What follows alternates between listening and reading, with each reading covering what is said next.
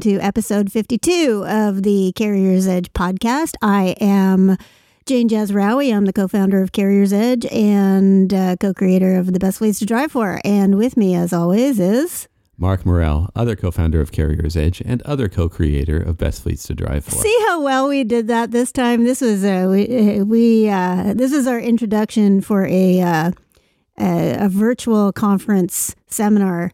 Uh, so we had to do it in video, and ni- well, neither of us could really get out what we do. we are. took a Do- how many practice. takes do we have? For practice to say what, what our job is. like, who are we and what's our, what's the hmm? and even in the final take there's still a pause where i'm like what do i do Well, you had a bit of a pause there as well when you did just i did it there. What is, what is that why, why can't i just say who i am i don't because we're at that time of year where we don't even know who we are, that's true where it is just a fog and it's like, where am I? What am I doing? Who am I?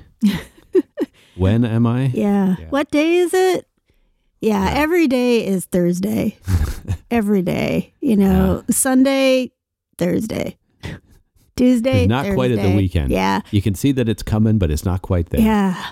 Yeah. You wake up on Monday and you're like, wait a minute, is it Sunday or Monday? Can I sleep? No.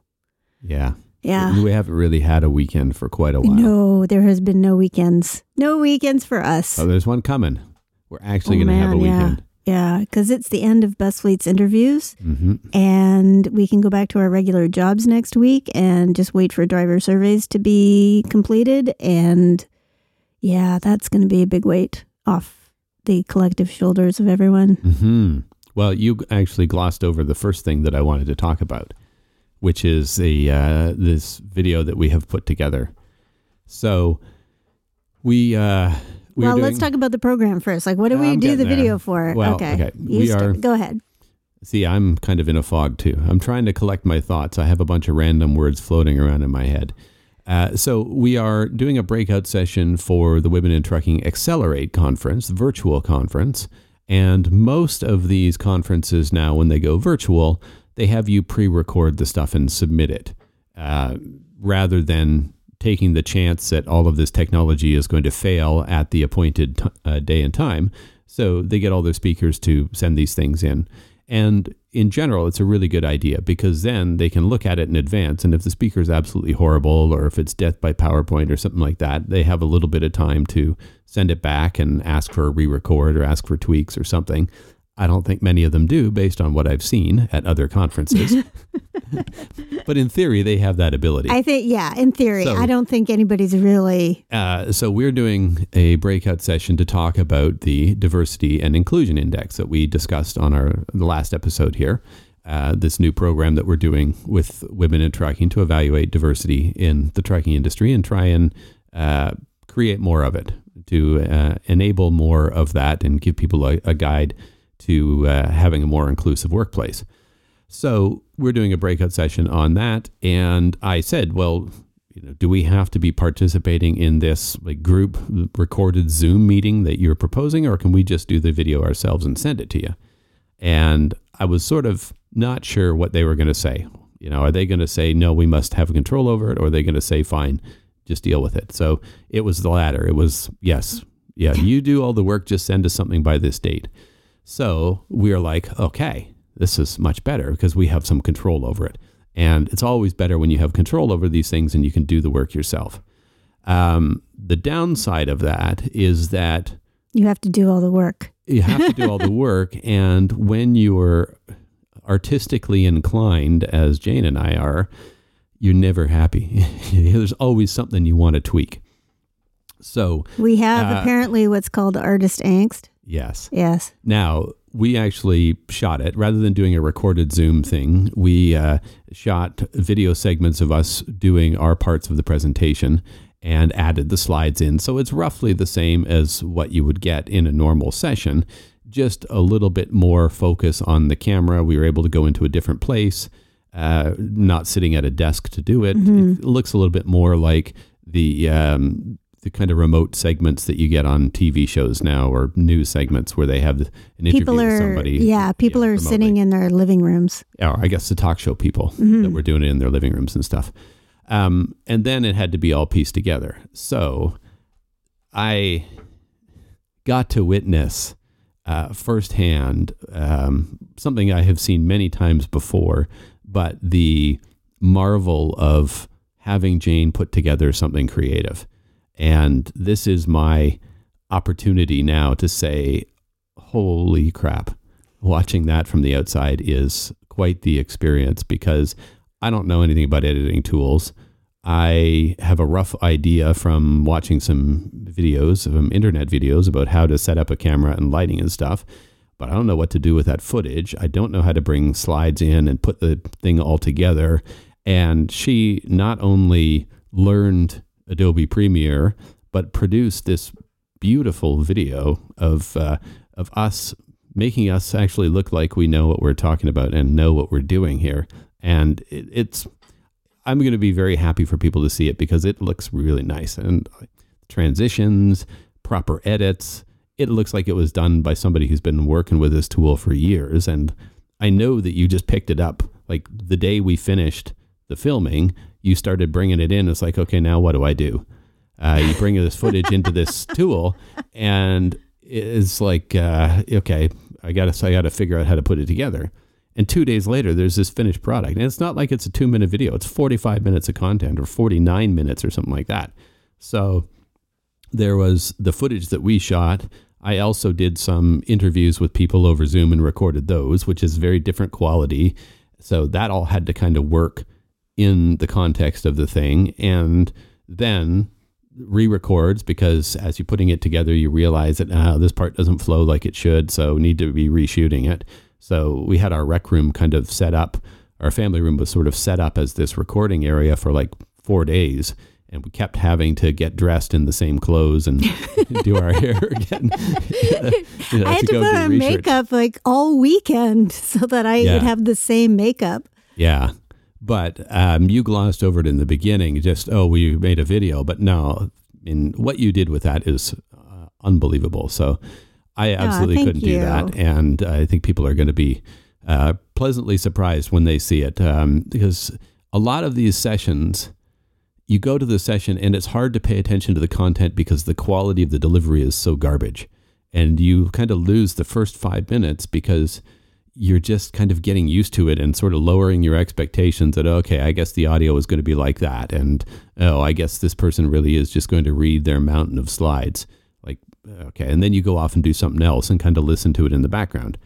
But we didn't want to do that. And i think we've got slides that make a point. Uh, they're not just a mountain of text that we're reading. You've got an interactive exercise. Like in a one way video you manage to have an interactive exercise which I think is fantastic, and it really underscores the, uh, the the main problem that we're trying to address here. So rather than just saying diversity is better, go get more diversity, you start looking at why it is that people fall into these traps. Why do they kind of make these assumptions about different things, and sort of all of the not even historical, but just the societal things that we're all subjected to that lead us to make assumptions about who does what kind of job and who we should be hiring for different positions. So I think it's going to be very eye opening for people when they uh, watch it.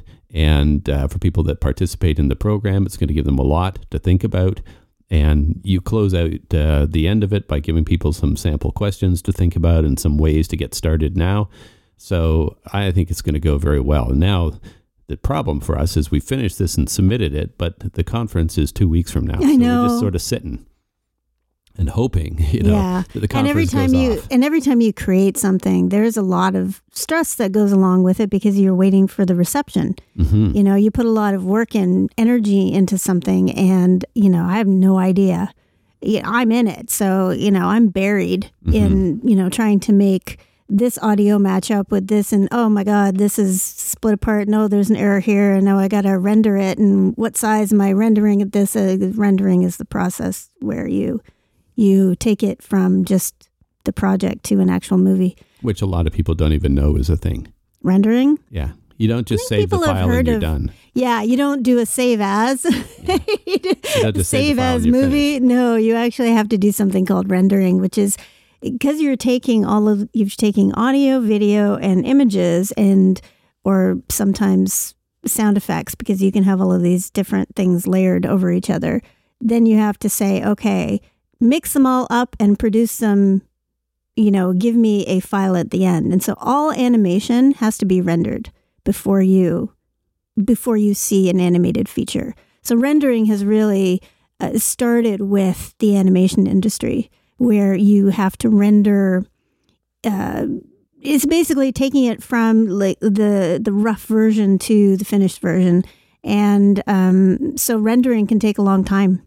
Because that's all the math happening to finish Yeah, things. So everything what you is- see when you're building it is just an approximation of what it's going to be.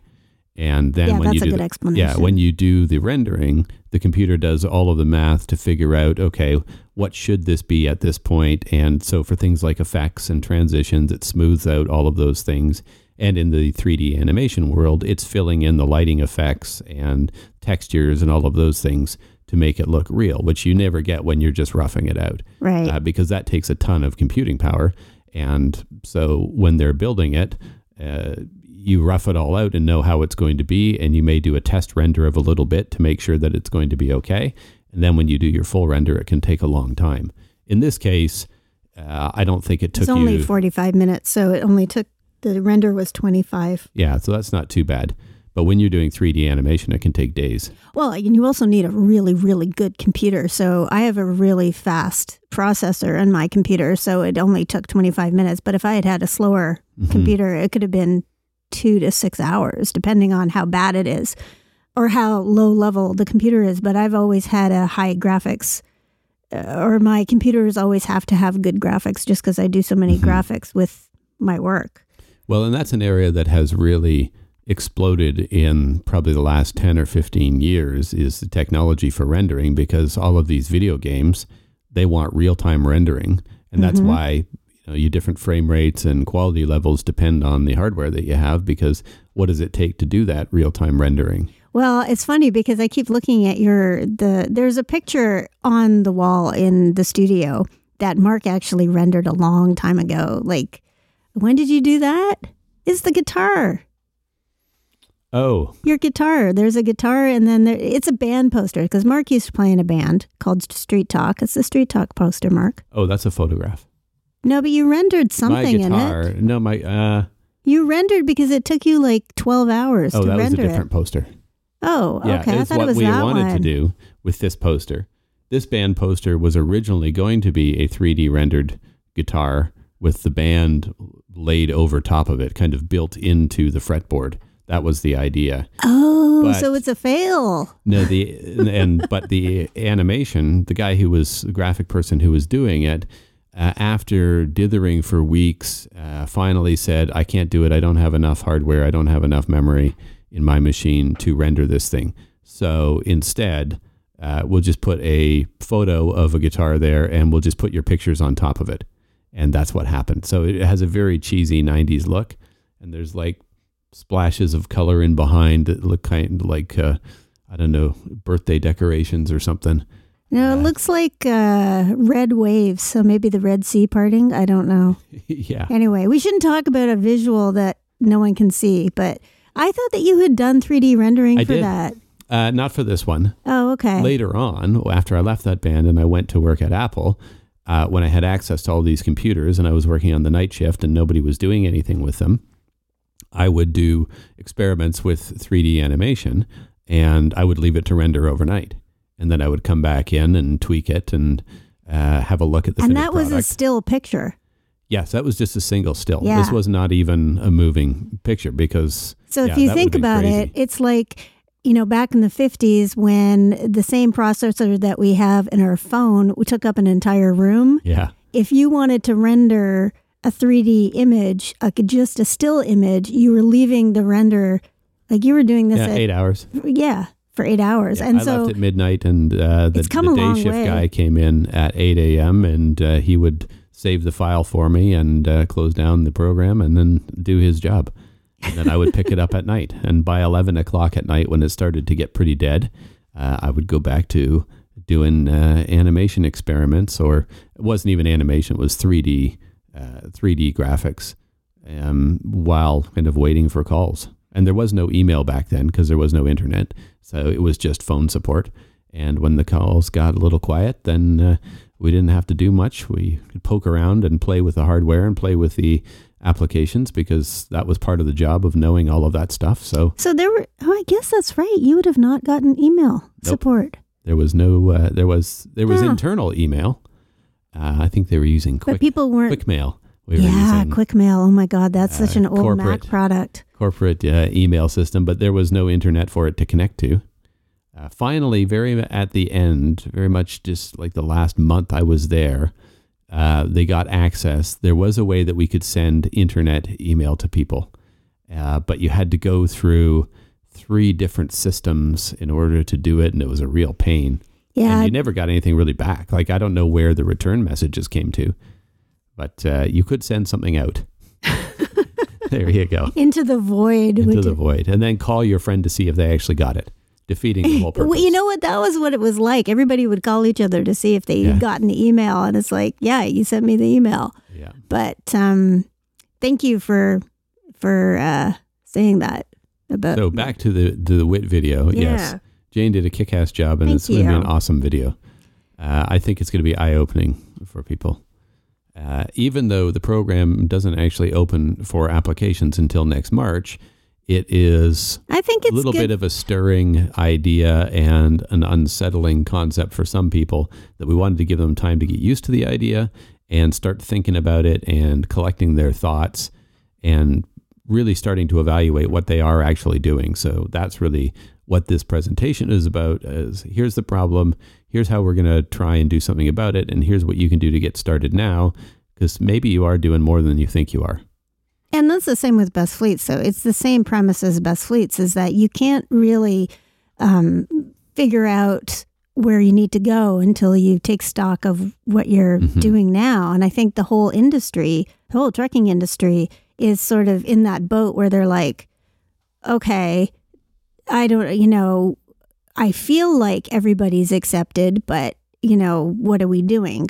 And is it enough or should we be doing something different or am I doing something badly? And I think there's a lot of reticence just because it's hard to deal with it because you know the the feeling that you might be doing something wrong or inadvertently hurting people is I think that's in everybody's psyche. It's like, oh my god.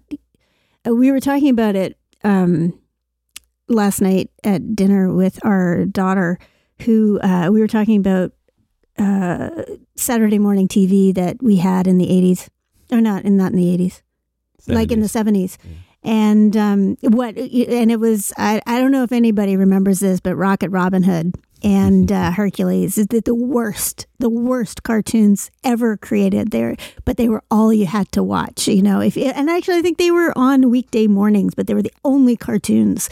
And so, if you were a child who was looking for something on TV, that was what you watched because you watched it because that's that was it. There was no other news or Sesame Street. And if you were too old for Sesame Street, then you'd be watching Rocket Robin Hood, or Rocket Robin Hood would be on before Sesame Street, something like that. And so we started talking about how how back in that in the day when we were um, when we were watching those cartoons, there was a lot of racism in cartoons. Mm-hmm. It was tons of it was just complete full on racist images. Um, Bugs Bunny, uh, total. Uh, like you look at them now, like they're not on the air now. Yeah. But if you know, if you think about what you used to see, um, blackface was was all the time. Like there, Elmer Fudd, I think was was one for blackface. Um, and definitely uh, First Nations, Native Americans, like that was the complete oh, like really stereotypical. Um, we don't; those aren't aired anymore. And we were telling her that there are even worse ones that were were done in World War II with the Japanese and how those people were depicted and and it just was was nasty. And so there are these and this is kind of what I was talking about in the video is that we have all this baggage, complete baggage that you're not even you're not even conscious of in your psyche. You don't know. And eh, and people have you know, they may or may not be conscious of it, but I think there's some guilt in there and there's some uncertainty about how to go about fixing it because it's mm-hmm. huge. Mm-hmm. It's a huge like it's society. It's it's not just you as a person and whether you are accepting or not accepting. That's not the question. The question is what do we do about as as a an industry or as a society to start turning the ship so that the the things that we did in the past are not coloring what we do now as much as they do. Yeah. Yeah, and I think part of the reason that people are sort of nervous about that is they're aware that these things used to be happening and you know, now they're sort of awake to that and trying to avoid it but you also wonder how much more is there that I don't know about yet you know what other things am I doing inadvertently or without really thinking about it um, that are a problem and so people kind of get nervous about being evaluated. When we first uh, were talking about this idea, there was a lot of concern about, well, are we going to be evaluated on what we're doing, and what if we don't do well, and all of that kind of thing. Yeah. Does that mean you're a racist, sexist company? Yeah. No. It just means that there are places you're not doing anything that you could be doing something, just like Best Fleets. There are places, it doesn't mean you're a bad company. It just means that you're, you know, there are places where there are gaps. And, and one of the things that we'll be looking for here is really what are the things that are working? What are the ideas that people have that are working well that we can share? Because that's something that we found with Best Fleets. If we start judging people, they just get defensive. They don't want to participate, and nothing happens. Nothing improves. Mm-hmm. But we stay away from that and just say, hey, these things are working for these people. And in terms of scoring, well, I think we can all agree that A is better than B in this particular case. And these guys are doing A, so they're going to get a higher score on it. And it's not something that's really that difficult. You could be doing A as well. So talk to them about how they're doing it. They're happy to share their ideas. Make your own version of A. You go and do A plus and see what happens from there. And I'm looking forward to seeing it'll be a year or two before we start to see that cycle playing out with the diversity program. But uh, I'm very much looking forward to seeing what comes up, what we find, uh, what is actually out there, what things are working for people, and how are other fleets able to take that and build on it.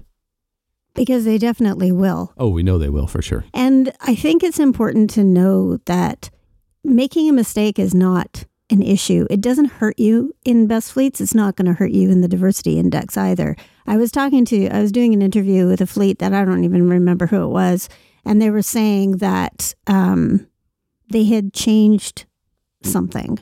And I could tell they had they had done one program and it wasn't working, so they switched it to a new program and they were really concerned. I could tell during the interview they were very concerned, and they were sort of trying to downplay the thing that they had done that they had changed because they thought it was a mistake, and they had, um, they had fixed it, but they still had the mistake, and they thought that they were going to be dinged on that mistake in the scoring, and um, and I was like, no, you know, actually, that's better because mm-hmm. you tried something saw that it wasn't working, made a decision about why it wasn't working, and then tried something new that is now working. That is progress. That is how you make progress. Well, that because, is the definition of continuous improvement. Yeah. It's not about we're doing this and it's perfect and we're never changing any of it. Those companies actually never do very well. The ones that do well are the ones that try stuff. And sometimes those efforts don't pay off. Sometimes those experiments fail what's important is that you're actually trying it. You're looking at it and saying, okay, well, what can we do here? Okay, well, let's try this. And then you're evaluating it and saying, yeah, it didn't actually work. Okay, well, now we're going to stop it. And I've had a couple of those fleets as well. And that sort of, that segs nicely into talking about the, uh, uh, the fog that we've, uh, we're just coming to the end of with the best fleets interviews and all of the things that people are doing. But I've had a couple of people this year that have had things that are obviously changes from past years because mm-hmm. we can see all the past information. We can see um, what they were doing, and when they've got things that are materially different, we can ask them about that. You know, why did you change this? Or what prompted you to do something different? Especially if they're doing or they were doing something that's sort of considered standard in the industry and they've stopped doing it. That's the ones where I go like, okay, so why did you stop doing this? And I've had people in the past that had uh, committees and stopped having committees or they had particular uh, setup of their scorecard or performance program and they've made adjustments and changed things or they stopped measuring things. Uh, i remember a couple of years ago somebody saying that they had stopped measuring idle time um, on their scorecards stopped measuring drivers on the idle time. And i was like well that seems like a pretty standard thing that everybody's paying attention to so why did you stop doing it? And the answer was very simply that well drivers felt that they're being scored twice on the same thing because that factors into MPG. And they're already measuring MPG overall. So why break out idling separately? You know, we're sort of being scored the same thing counted getting twice. dinged and twice. getting dinged and it doesn't make sense. It would be better to have that that spot on the scorecard used for something else and then the drivers as it turns out suggested something the company wasn't even thinking of, which was cleanliness of the trailers.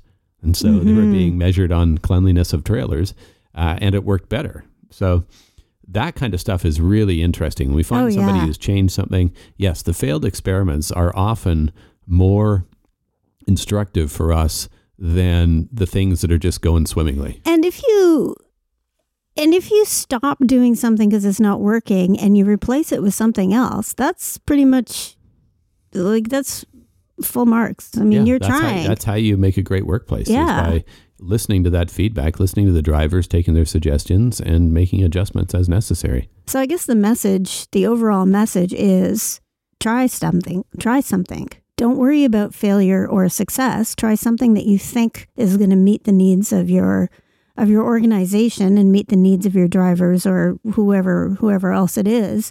Try something little, fire a bullet and see how it lands and then go from there. Well, that's an excellent analogy, which uh, comes from uh, Great by Choice, excellent management book.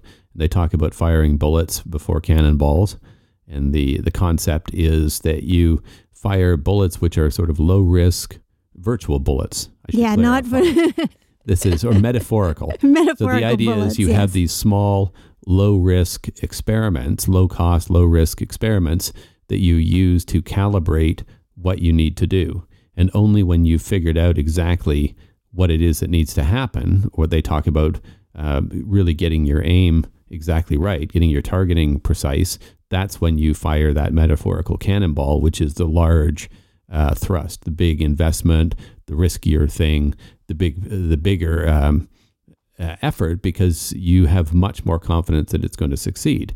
People that just go for the big thing, you know, this go big or go home as a starting point, it often can sink the company. and also disastrous. if you're going to and i think a lot of people had this experience with elds if you just wait till the last minute and throw an eld at everybody and do it on every truck in a month. yeah it's gonna i pretty much guarantee that if it's not a complete failure that everybody's going to be really stressed for a really long time. Yeah. and so you know the op the other option is to do it small do it gradually. And it's the same thing with any kind of a program including diversity. You know look and see what you've got. Do something small. See how it goes. Make it bigger if it's working. If it isn't working or if you get feedback that you know like this is not this is not this is something you should probably avoid then stop doing it. Like, don't make a big deal about it. Just move on. And people will see continuous improvement and they will want to be part of that more. And then we've seen that with Best Fleets, you know, as more companies are starting to realize that they need to start thinking about their human resources or their human capital, we're seeing more buy in to, you know, the process because it's a nasty process. It can, well, especially the first time. Mhm. We had a lot of first timers this year. We did when we had a record number of uh, Nominations. Nominations. That means a lot of people that have never been involved before. hmm And yeah, you and I kind of split a lot of those first timers. Yeah, I don't think I've only I've only talked to two repeat people. I think. I think I might have done two or three. Yeah, Not and it's tough many. to do the interview too because you you're basically uh, like a lot of the time, I'm asking questions about every single question. Yeah. and he's just like, "What about this? What about this? What about this?" It's um, very rare that someone can actually go in and fill in that questionnaire completely the first time. It's you have to take a, it's a lot of work. You Yeah. have to take a lot of effort. Well, so. and that's something that tells us a lot about the company. And I had a, a LinkedIn article about this last week, and I think we've talked about it on here over the years about all the things we learn about the company before they even get to that interview stage. Mhm. And if there's one person who's trying to do the whole questionnaire on their own, we can tell. And it doesn't reflect that well generally because it's incomplete answers. Or sometimes it's just completely wrong answers. or yeah, or blank. Like Yeah, they blank they stuff. have well they you can't submit it without answering the questions, but they don't put an answer in. They just basically repeat the question. And so, you know, I've had a couple where it's like, oh, you didn't answer the question at all. can you can you answer the question? yeah. So uh, that's always that's always but the, rough. yeah, the first timers are are tough. They're not going to. Yeah, if you're going to do well on this the first time, you've got to have the whole team together. You've got to do some planning. Go to our webinar or watch the recording of the webinar. Read the guides that we put together. And the smarter companies also talk to somebody who's been through it before yes. and go through that experience. Find someone to talk to Yeah. about it and commiserate with about all or get the tips on like how to get that organized and get it together. And I Uh, think one of the biggest things is don't wait. yeah, don't wait you're not doing end. you're not doing that questionnaire in two days. You're just Well, not. And that's some of the ones that you and I have both seen this week is people that, you know, on Monday the questionnaire was 14% finished. hmm And there's 110 questions on that thing. You're not finishing it in an afternoon. Well, there are about five questions that you have to get other people to help you with. Yeah. It, you know, you're just not answering the turnover question. You're not answering that without getting data from somebody. The um, Percentage of payroll that's Yeah. contributed to a retirement plan. Like that, you have to go to accounting for that. yeah, And like safety needs to be involved and the shop needs to be involved on the maintenance questions. And I think it's, um, I was making a comment um, the other day about um, how people pay more attention to their pet policy than they do about preventing harassment. yeah, that was a very astute observation. That a lot of the times the uh, the question about how do you uh, it's effectively how do you protect your people uh, from harassment, but it's worded to be more broadly uh, more of an open question, more broadly worded, so that it's uh, how do you ensure that drivers are not uh, in, in contributing to or subjected to inappropriate, hostile, or toxic work environments? That's a very, very open question, which could mean how do you ensure your drivers aren't creating problems, and could also mean how do you protect your drivers and make sure they're not victimized. And most people only answer one part of it. They'll Yeah. talk about how they prevent drivers from causing problems, which is sort of policies, discipline, that kind of thing. Uh, but everybody says the same thing in that side of it. You know, we have zero tolerance. We have a policy Yeah. against this, and we have zero tolerance. Zero tolerance and policy is the main answer. And sometimes it's not even a sentence, it's just a, a fragment of a sentence saying policy. And, but then, and the questions are very close together. So I, that's why I noticed it, is Mhm. because I keep looking down. I'm uh, the harassment qu- question is like two questions above the pet question. Yeah. And I would go down to the pet question, which is in all of this detail. yeah. You know, you can have a maximum of two pets of 75 pounds, and you have to have this and this and this this documentation. And it was like, wow, that was a full and complete sentence. hmm And so you're more concerned about pet hair than you are about people actually being harassed or victimized or, you know, something else or or Well- or being a harasser. And the answer that comes back that I know just sends you around the bend is, well, we've never had an issue. We've never had a complaint, Oh my God, I which hate that. really just means, you know, you've never had anybody speak up. Mhm. It's guaranteed people have had problems. Oh yeah, an open door policy does not is not it is not the answer because if you have a problem, if you have an issue where you don't think you're safe and you don't feel comfortable talking to um, your manager or you think your manager is buddies with all of the top executives, so you know, you're just going to put your job in jeopardy if you say anything and or there's other factors and if there if the only solution that you have is to oh you can go and talk to anybody. There's an open door policy. No one's going to do that. Yeah. and i've said this for many many years is that just because you've never had a problem doesn't mean that there wasn't a problem It doesn't mean a problem didn't happen Yeah. there. It just means you're not aware of it. go and look at your turnover Yeah. and you know people will lie and this and we ask this about you know have you investigated why people leave your company Yeah. and it's and people amazing how many say leave to go to a local job. yeah I don't believe that for a second. I don't think anybody believes it. I think this is what they jobs. say. And I completely understand that you can only you can only report what people say. You can't say, "Oh, well they really left for this or they really left for that." But there are other clues in the Mm-hmm. whole questionnaire that will tell you why people are leaving. Even if you have great driver satisfaction, but you have high turnover. So how are you how are you Yeah. How are those Bal- two? yeah, how are you aligning those two? And you really, and I think if you if you do have high turnover, I don't think you should be blaming the driver. yeah. There's something. Or just saying, oh, well, they're going to a better job down the road or they're going to a local job. yeah, You know, why were they even looking? yeah, and you know, yeah, I, I I just think that the idea of open door policy is is is a very dangerous one because, and actually, I had an interview with someone who said, you know, you want to make sure that when the driver starts complaining that you do something about it. And I'm like, hang on. Why is the driver going to start complaining? Yeah. What, like, whoa, don't you want to prevent the driver from ever complaining at all rather than respond to it quickly? I mean, Hmm. responding to it quickly is fine, but you want to do that preventative measure yeah. Preventing first it in the first place is Yeah. really the ideal. if you think about a driver complaining like a, uh, a light going on in your truck Mm. And some sort of alert. I can't think of remember the right name for it but you know an indicator light or Mm-hmm. Yeah. y- you know some the oil level is low. You're not you would prefer that that never happens. You would prefer that your maintenance program is going to make it so that light never goes on or that light goes on the least possible times. And you always want to get that that instance of the lights going on lower and lower and lower that's a hmm. good maintenance program That's a great analogy. but think Yeah. about that from the driver point of view. If the driver complaining is the red light, why aren't you trying to prevent that red light Yeah. way before it even happens through preventative maintenance for your people? Now, Oh, there- that's preventative maintenance for your people. Well, you know, what's funny is you're just saying that, and I love that analogy.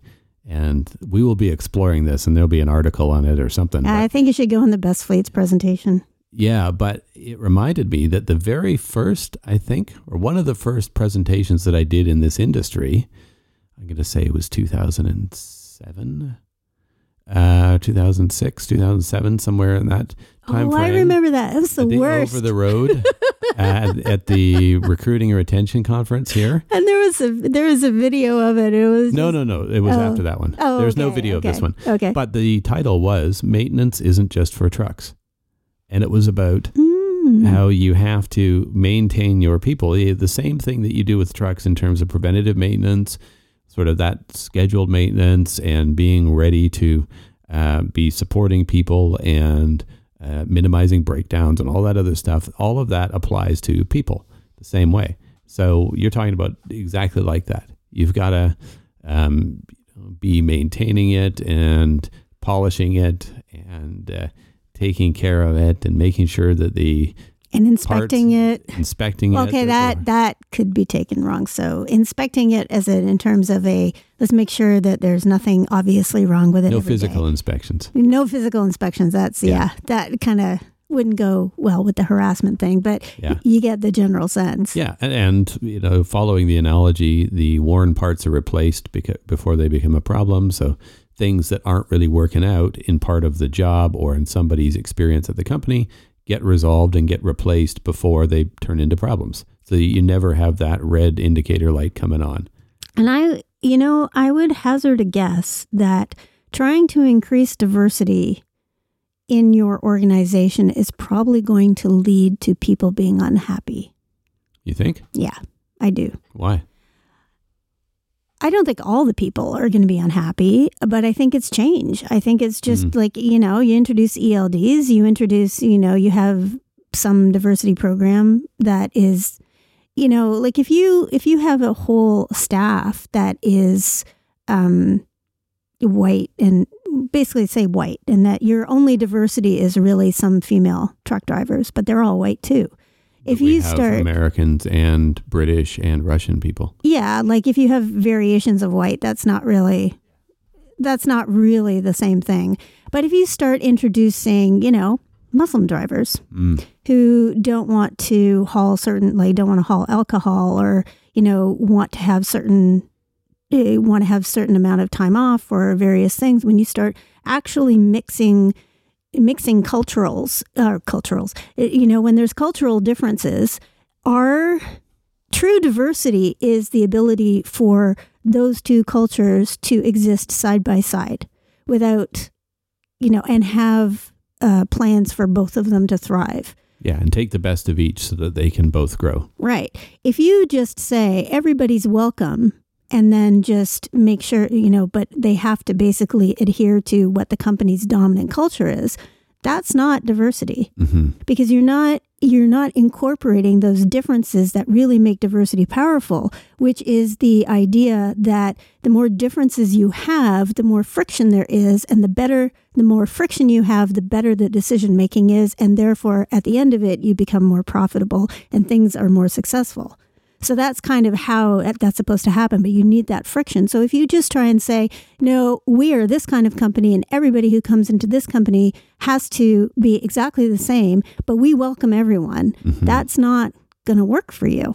So people are going to be unhappy. Yeah, uh, there's certainly going to be change management required to understand that there's going to be new things. Uh, some of the old things that maybe weren't working out so well are going to be removed. And there is going to be some friction, but that friction leads to a better outcome. hmm And as long as people understand that short term pain, long term gain, and it's the same with introducing uh, electronic things uh, or introducing technology. Even I had a conversation with somebody who was talking about automatics, how people were so against automatics. and oh, come on, really? Uh, But they were like, there were people who wouldn't join a company because they had automatics. And then, you know, when they try it, then they realize, oh, oh, I like this. Can I have one? Yeah. Can I have another one? I don't want to drive any, I don't want to go back. So it's going to be the same thing with um, company culture. Yeah. You're going to have some stuff be stirred up. But if you think about it like the change that gets things stirred up for technology changes, it's the same thing. Yep. You're, you have to handle it the same way. You basically introduce it in a small way, get some buy in, let it grow. Yeah. Well, uh, that yeah reminds me of uh, a part of uh, our uh, diversity video that I had sort of roughed out and never ended up putting in my section of it because I didn't find a place where it worked. Was my own experiences with diversity and that friction and the headaches that come from that. And I have said I've said this you know, before that we have a very diverse uh, workforce, and certainly you know Jane and I uh, have very different backgrounds, and she sees lots of things that I don't see, uh, and thinks about things in very different ways. And I've got a couple of people like that that are constantly on me about stuff, seeing things that I don't see, prioritizing things that I don't really care about, and they drive me nuts. Uh, they drive me crazy with the why, why, why, or do this, don't, you know, stop doing that. You've got to change this, got to change that. And I have said, yes, they drive me crazy every day. And I have told them to never stop doing that because the outcome is so much better. There's so many things that I would never have seen, so many problems that I just would not have even noticed were it not for these people bringing them up, were it not for these different perspectives coming in and saying, well, you know, that doesn't really work when you do it that way. And I'm like, what? I've been doing it that way. It's fine. and that's the only response there is, of course. what? Well, stop that. That's how I do it. And well, no, you don't actually say those words, but the expression on your face is that. yes, I can't. I can't do that facial expression on a podcast. But yes, there's but that a there's a there's a facial expression and a that is particular ti- yeah. kind of exasperated exhalation that happens. or that we don't have time for that now. Why are you talking to me about that now? My stuff, my stuff, my stuff. Yeah, I, I have problems, you know. Yeah. And you're like, well, if we change this, then we can prevent all these problems from happening down the road. Don't we want to do that? But we don't have time. And it's like, well, we were going to make time. Yes. Except I'm more in, at that point in the conversation. I'm like, well, we're going to make time. So No. You, and actually, you don't even do that. You just fine and stomp out. And I know what that means. that it's I mean- coming back. No, I mean uh, that means that I've lost, and I should just give up at that point. Oh, come on. Stop making it sound like you're so henpecked. I am so henpecked. Yeah, that's the that's the that's the oh poor me. I'm just going to have to give Bullied. in. It, yeah. Bullied by all of The these bullied smart, white strong man. women around me. Yeah. Yes. Poor soul.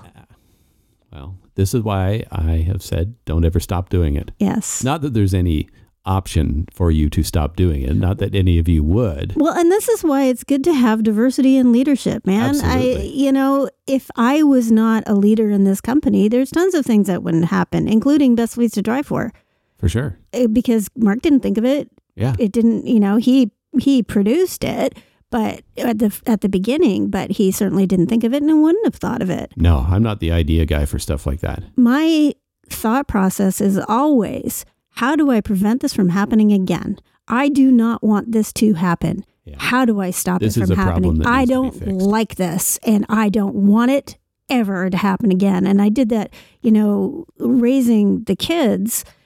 You know, I was always doing that. And I think that's where I honed it was that I don't want this to happen again. How do I prevent it? Well, the other side of that is you see things that other people don't really notice. You make connections that people don't make. So the best fleets example, you know, we came into trucking and people are groaning about driver shortage, driver shortage, driver shortage, and not really doing much other than groaning about driver shortage. And then you look at the Fortune best companies to work for, and there's no trucking companies on there. There's nobody even close to the industry. And you're like, well, hang on. If the trucking people want more drivers to come into the industry, they need to be doing a better job of marketing. And getting on a best companies to work for list is a great way to attract people to your industry and to the company. And It's a proven method. yeah, we saw this during the dot com explosion. Oh, yeah. And Everybody wanted to be on those but you lists. look at these two things and you're like, well, hang on. This is the problem that everybody wants to solve. Here's the solution that everybody's ignoring. And so you come in to me and like, we need to do something about this and br- drop the thing. There's no trucking companies on this fortune list. We need to do something about that. And like dropped it and then left and went back to your normal work. And it was like such an obvious observation after the fact, but nobody else was thinking it. Obviously, nobody was paying attention beforehand. Nobody was thinking about that beforehand. And once you pointed it out, it's like, yeah, why isn't trucking recognizing the good employers and having those stories to talk about? So the Best Fleets program was born from that. And it seems very obvious that if you want people to come into the industry, you got to highlight the good parts of being in the industry. And this, I'm sorry to say it, but this trucking moves a lot of freight. It's not a very compelling argument. no. Without trucking, the freight would stop. Well, yeah, without a lot of things, the freight would stop. It's not really hmm. distinct. And the people that are motivated by that are already here. So, how do you get the people that aren't motivated by that? You got to have different stories. And through Best Fleets, I think we have collected some different stories. We have found things like may not occur to people that you can take your pet with you. You're going to get paid to see the country and you can have a pet or take a spouse with you and have a pretty interesting experience there. And if you want to be involved in technology, that's a great place to be. Yeah. I mean, the tech, the tech, uh, the stuff that is happening in the technical world that is at the forefront is transportation. Yes. It is everything to do with transportation. It is autonomous vehicles, it's the satellite systems, it's the communication systems, it's all of these things, even cybersecurity. Like you can be interested in so many different technical fields and have a career in trucking and you're not and no one's even thinking about that everybody is just like oh no because we move america forward or we if you if a truck didn't bring it you know if you got have it a truck brought it Well, yeah, but we are interconnected. Our society is interconnected. Without a if you if one part stops, a lot of things stop. A lot of people are affected. And so you can't just say, "Oh, it's only because of trucks that we have a society," which is kind of the message. It is look at the different things that you can do here.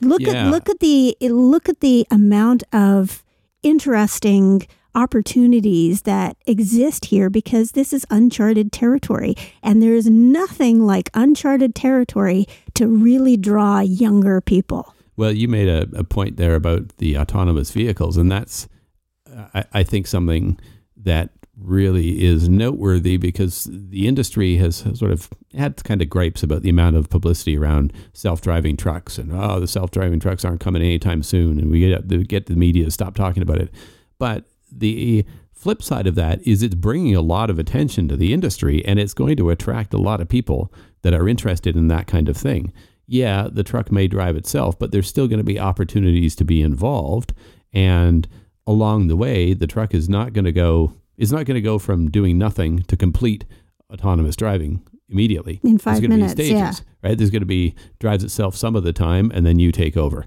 So people that are interested in that are more likely to kind of check out the industry than they would have been five years ago. Five years ago, nobody was saying, "Oh, you know what? Trucking is where the technology is."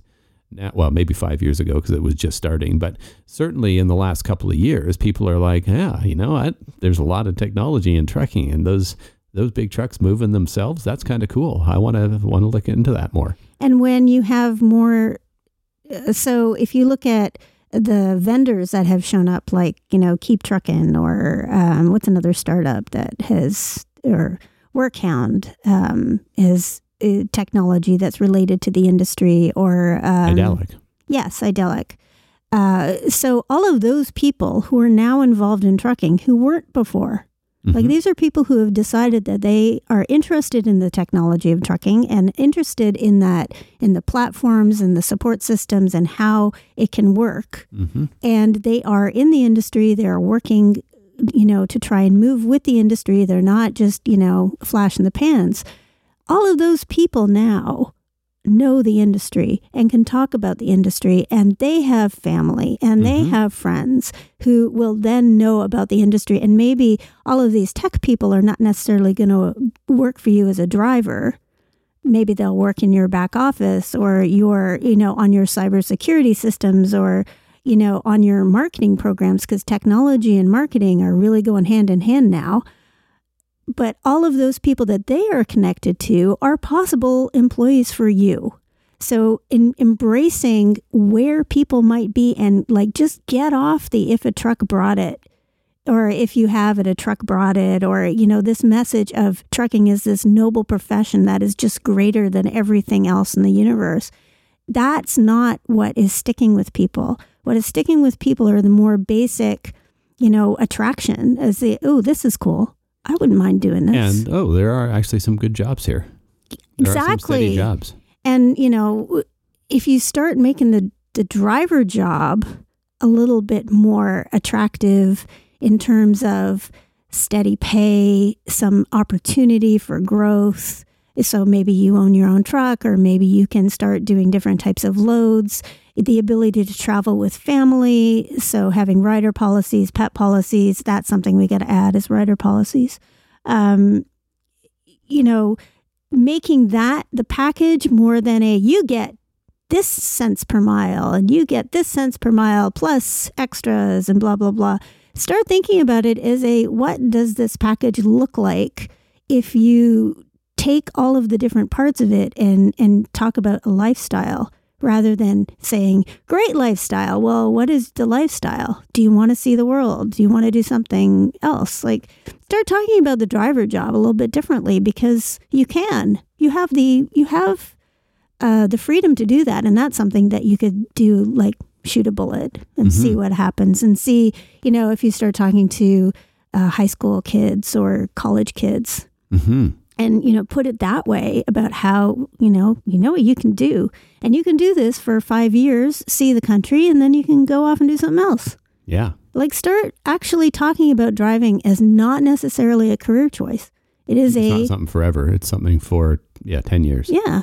People don't go to work for McDonald's and think that they're going to have a have a career. Some people do, um, but I or- think people discover that they can have one and end up end up there, moving up through the ladder. But uh, no, they don't start there thinking, "Yep, man, my lifelong uh, obsession is working at McDonald's, and I hope to retire from McDonald's." No, they're like, "Okay, this will do for now." yeah, and I think people look at trucking as yeah, this will do for now, Now, trucking and make the most out of that. Well, yeah, recognizing that it's not like McDonald's because you really need a couple of years to commit to it to learn how to do it properly. You probably need you know, the schooling and two to three years on the road to really get experience and learn the skills properly. But if you get 10 years out of somebody and uh, the first three years are that educational part, well, that's pretty good. There's a lot there for the industry. So, yeah, I think those are uh, very good observations. But you're talking about the tech people in the industry sharing their experiences with their family and uh, sort of magnifying it out from there. And really, what I heard was they'll tell two friends, and they'll tell two friends, and so on and so on. It's that's true. The old the old, uh, this is a shampoo commercial from the seventies. Fabergé Organics. Oh, was it? Yes. Is that what it was? You'll tell two friends, Oh, and they'll yeah. tell two friends. I never used it. It didn't work. My friends didn't tell me. But yeah, I and this is kind of your role in life is to pick apart my ideas that all just come out in this big jumble in the stream of consciousness. So thank you. thank you for clarifying my ramblings. Well, But I have had that in my head, that whole, you know, people understand what trucking is. Yeah. You know, you don't need to keep telling people that the grocery stores will not be stocked. We know. mhm. Tell us something we don't know. Yep. And that is a fabulous place to end. Awesome. Yes. Okay. Well, um, with that, uh, please, if you are interested, check out the Women in Trucking Accelerate show and um, and our session. That'll be November 10th and 11th. I think it's the 11th.